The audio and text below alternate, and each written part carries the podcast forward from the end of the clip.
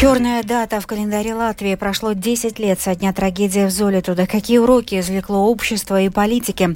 В ЕС обсуждают возможность ограничить перемещение российских дипломатов по Европе. Вскоре может быть заключено соглашение, согласно которому Хамас освободит заложников из сектора Газа в обмен на паузу в боевых действиях. Теперь об этих и других событиях подробнее. yeah.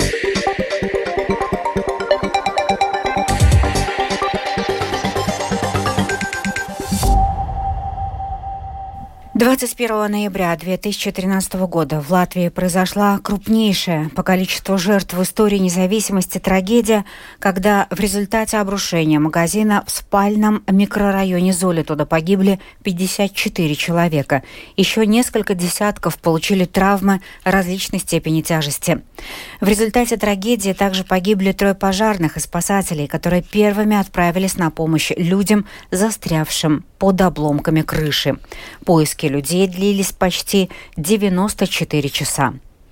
Памятное мероприятие, приуроченное к десятилетию с момента трагедии, состоялось сегодня в Рижской думе. На нем с эмоциональными речами выступали представители главы экстренных служб, директор департамента благосостояния Рижской думы, а также мэр и вице-мэр столицы. Все подробности об этом в сюжете Михаила Николкина. Встреча началась с минуты молчания в честь 54 погибших в трагедии в Золитуде людей, в том числе спасателей. Мэр Риги Вилнес Кирсис «Новое единство» назвал Золитудскую трагедию доказательством того, что к своим обязанностям необходимо относиться ответственно. Он подчеркнул, что эта катастрофа – одно из самых печальных событий в истории Латвии. В свою очередь вице-мэр Линда Озола, код для Риги, заявила, что трагедии, подобные этой, закаляют стойкость общества. С эмоциональной речью выступила и глава Департамента благосостояния Рижской думы Ирена Кондрате, которая отметила, что пострадавших в Золитудской трагедии людей гораздо больше, чем указано в официальных сводках. Золитуд Золитуда забрала 54 жизни, но в ней гораздо больше пострадавших, чем 54. От этих 54 человек, которые продолжают смотреть на нас с небес, тянутся нити к множеству разрушенных в основании жизни. Это семьи, что логично. Это свидетели, само собой разумеется, потому что то, что там произошло, видели и люди из соседних домов, и они долго и серьезно лечились. Это и наши коллеги, которые никогда в жизни не могли представить, что им придется пережить что-то подобное. На самом деле, это все мы. Tie esam visi mēs. Кондрате заявила, что надеется, что эта трагедия послужила уроком и для общества, и для политиков. По ее словам, трагедия является доказательством того, что многие решения принимались поверхностно, с расчетом на то, что ничего не случится. О вынесенном опыте и уроках говорила и глава Государственной службы неотложной медицинской помощи Лена Ципуле. Она подчеркнула, что сейчас экстренные службы намного лучше подготовлены к возможным кризисам, чем до трагедии в Золетуде. При этом, хотя по ее словам было сделано очень многое для улучшения работы в кризисных ситуациях, есть и вещи, не исправленные до сих пор. Например, работникам службы неотложной медицинской помощи по-прежнему недоступна услуга поддержки психолога. Mums nav. Все так же в службе нам недоступно финансирование, чтобы медики получали помощь после травмирующих вызовов. Мы разработали систему, мы договорились с Центром Министерства внутренних дел, который мог бы нам эту помощь предоставлять, но нам не выделено финансирование. Мы надеемся, что в ожидаемом бюджете оно будет доступно хотя бы в небольшом объеме, и наши медики смогут получать эту помощь.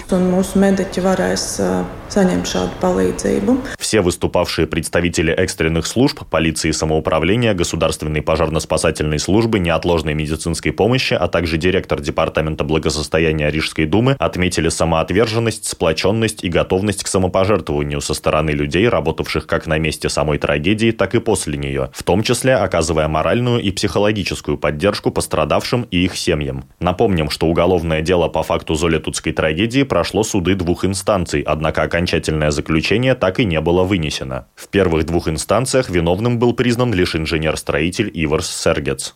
Михаил Никулкин, служба новостей Латвийского радио.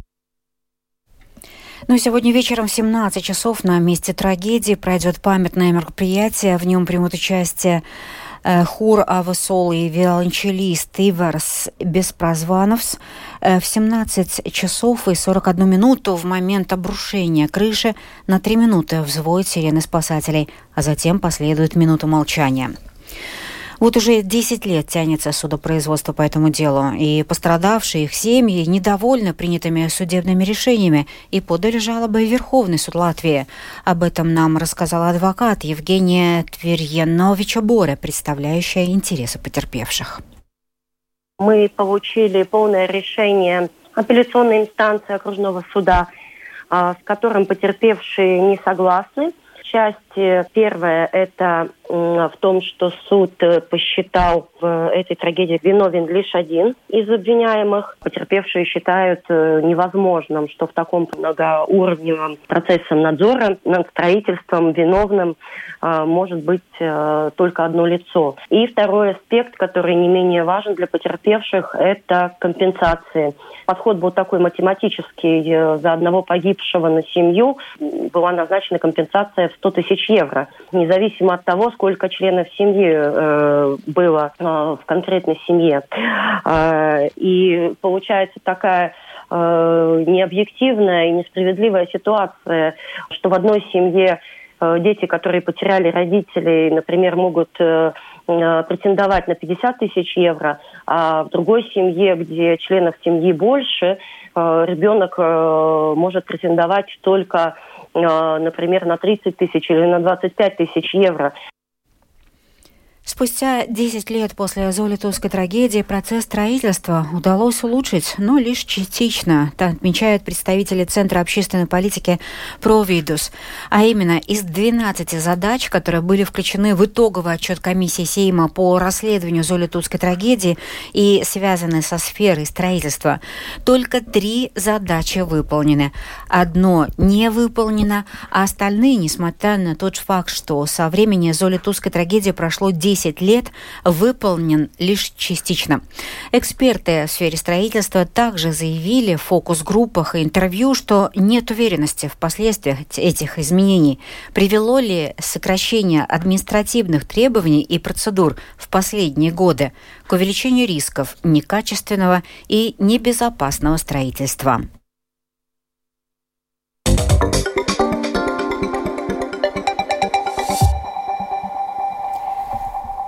В Латвии на начало ноября текущего года общая налоговая задолженность, включая текущие приостановленные долги и продление сроков погашения, составила 863 с лишним миллионов евро, что на 0,8% больше, чем месяцем ранее, но на полтора процента меньше, чем в начале года. Об этом свидетельствуют данные службы госдоходов. На 1 ноября 2023 года текущие долги, по которым начислены штрафные санкции, составляли 62,3% от общей суммы долгов или 537 миллионов 698 э, тысяч евро. Министр иностранных дел Латвии Кришинис Каринч готов баллотироваться на пост генерального секретаря НАТО. Об этом на днях сообщило агентство Bloomberg. В полученном издании заявления от пресс-представителя Каринча говорится, что тот готов нести вклад в альянс за счет опыта на посту премьер-министра, четкого понимания российской угрозы, однозначной позиции по вопросу Украины и проверенному опыту достижения международного консенсуса – по мнению политического обозревателя Кристиана Розенвалца, это весьма заметное сообщение. Новость, конечно, интересная, потому что ну, каким-то образом Латвия на виду. И, безусловно, таким образом Латвия может э, каким-то образом напомнить про себя, активизировать свое мнение. И это, безусловно, очень интересный шаг для самого Каринча, потому что ну, он политик еще, э, как бы скажем так, перспективный в том плане, что он еще э, не закончил свою карьеру, и он думает про свою карьеру. Э, у нас до этого больше говорили про то, что он может пойти на евродепутаты. Это как минимум. Также говорили о том, что есть у нас же пост еврокомиссара, да, который до этого занимает Валдис Домбровскис. Он тоже там показывает себя или хорошо вписался в конъюнктуру карьерную э, европейских структур, но вопрос в том, что такое место у нас одно. Три вот такие э, значимые посты, как НАТО или другие, они должны быть как бы в нормальной конкуренции э, между собой, между кандидатами. Государственная инспекция труда сегодня открывает компания «Эсидрожска Дарпс Ирдрожс». Э, в трудовой инспекции указывает на очень плохую статистику по несчастным случаям на рабочем месте. За 9 месяцев этого года 14 человек погибли в результате несчастных случаев на производстве, несколько сотен получили тяжелые травмы. При этом есть совершенно определенная закономерность, о которой ЛР-4 рассказала заместитель председателя Латвийского союза профсоюзов Гита Ошкая. То, что мы констатируем да, по этой статистике, что а, там а, есть разные причины, почему происходят вообще эти несчастные случаи. Да? А в, первую, в первую очередь очень много а, эти несчастные случаи происходят с теми работниками, у которых очень маленький рабочий стаж. А, потом а, в то же самое время мы видим в статистике, что как раз есть наоборот, что достаточно много несчастных случаев происходит с теми, у которых большой стаж. Чем дольше человек работает, а, он ну, немножко теряет узнанный. Ему кажется, я все знаю, я уже годами это все делал. С 21 по 24 ноября в рамках Европейской недели тестирования на ВИЧ и гепатит С Отделение гепатологии и инфектологии Восточной больницы приглашает жителей Риги пройти бесплатное тестирование на определение гепатита С и ВИЧ-инфекции. Все подробности в сюжете Людмила Пилип. В настоящее время уровень заболеваемости гепатитом С и СПИДом в Латвии один из самых высоких в Европейском Союзе. Глава амбулаторного отдела ВИЧ-СПИД Латвийского центра инфектологии, врач-инфектолог Инга Аженя предупреждает, что заразиться может каждый. Поэтому с 2013 года в Европе проводится неделя бесплатного тестирования на ВИЧ и гепатит С. В этом году к этой инициативе присоединилась и Латвия. Мы решили тоже таким образом получать участвовать и акцентировать внимание нашего населения, что эти заболевания есть, они достаточно тихие и проходят бессимптомно. Многие не задумываются о том, что э, есть этот вирус в крови, и он делает свое плохое дело в течение некоторых лет. А самое еще плохое то, что он продолжает распространение. Если человек с вирусом продолжает естественную жизнь, он не предостерегается не в процедурном каком-то моменте, когда манипуляции какие-то совершает, да, либо в сексуальном плане. Это все является продолжением распространения этих заболеваний. И поэтому в Европе на одну неделю осенью и одна неделя весной именно э, делает акцент о том, что можно пройти этот тест и продолжать дальше тогда ну, более спокойно жить. Гепатит С может передаваться независимо от образа жизни, например, при маникюре, других косметических процедурах, татуировках и половых контактах. Иногда заражение возможно и при проведении медицинских манипуляций.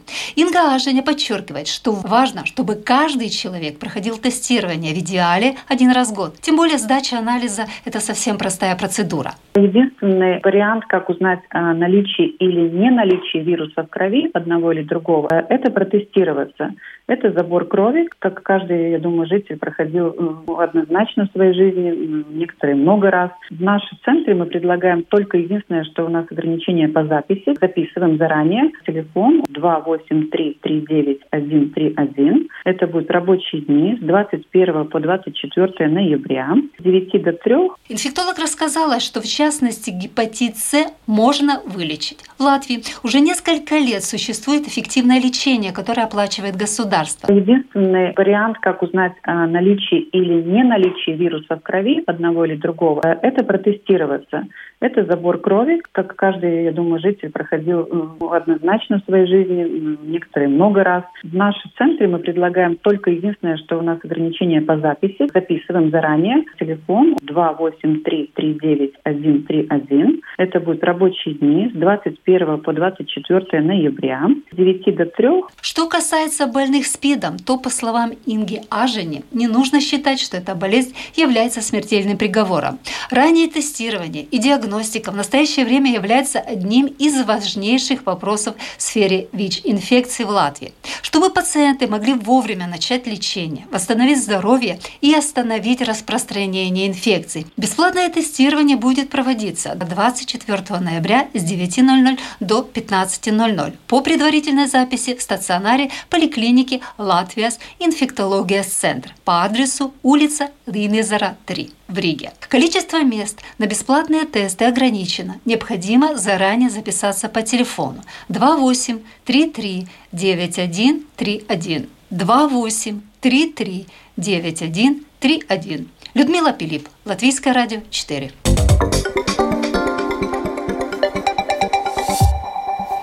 Зарубежные новости. Государства и члены ЕС обсуждают, не ограничивать ли поездки российских дипломатов после того, как Чехия пожаловалась на то, что потенциальных шпионов сложно контролировать из-за отсутствия пограничного контроля в странах Евросоюза. Об этом пишет Financial Times.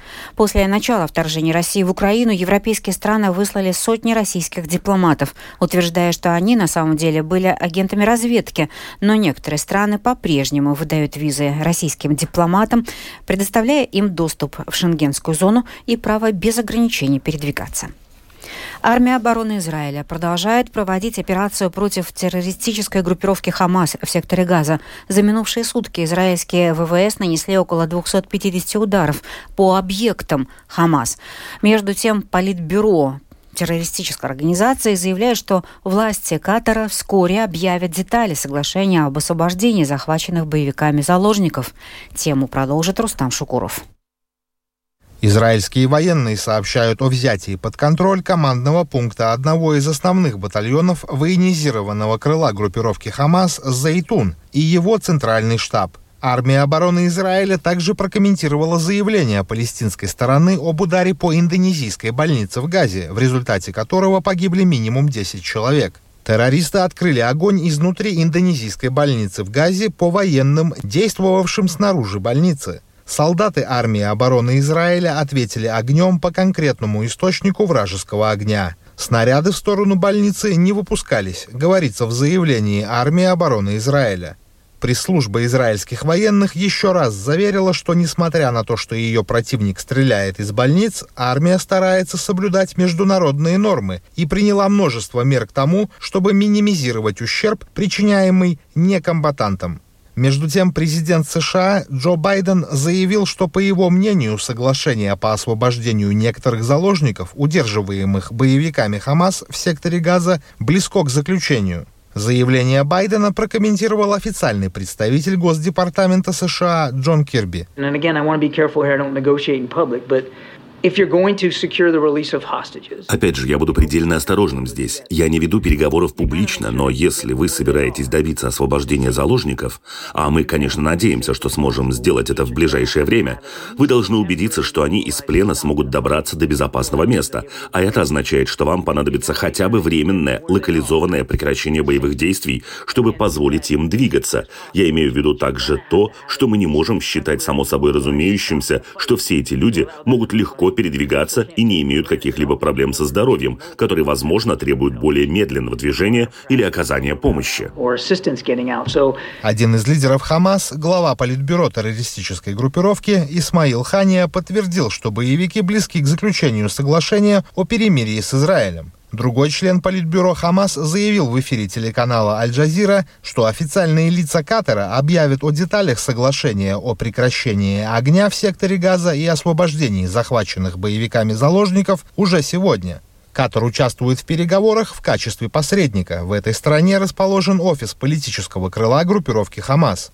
Как сообщает агентство АФП со ссылкой на источники, знакомые с ходом переговоров, соглашение может включать пятидневное перемирие, состоящее из прекращения огня на земле и ограничения воздушных операций Израиля над южной частью сектора Газа. Взамен будут освобождены от 50 до 100 человек, захваченных боевиками Хамас и исламского джихада.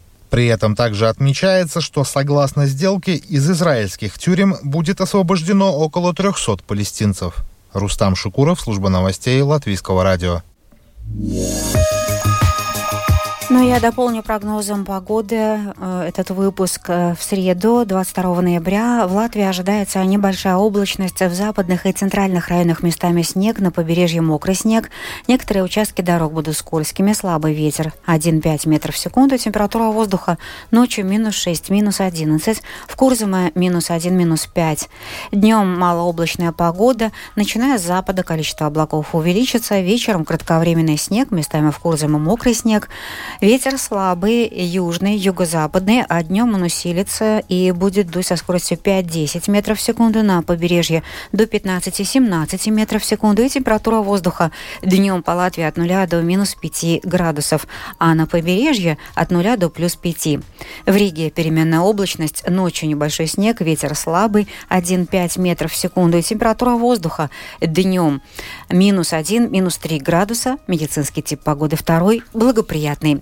Это была программа сегодня в 13-21 ноября. Продюсер выпуска Дмитрий Шандро провела Юлия Михайловская. Yeah.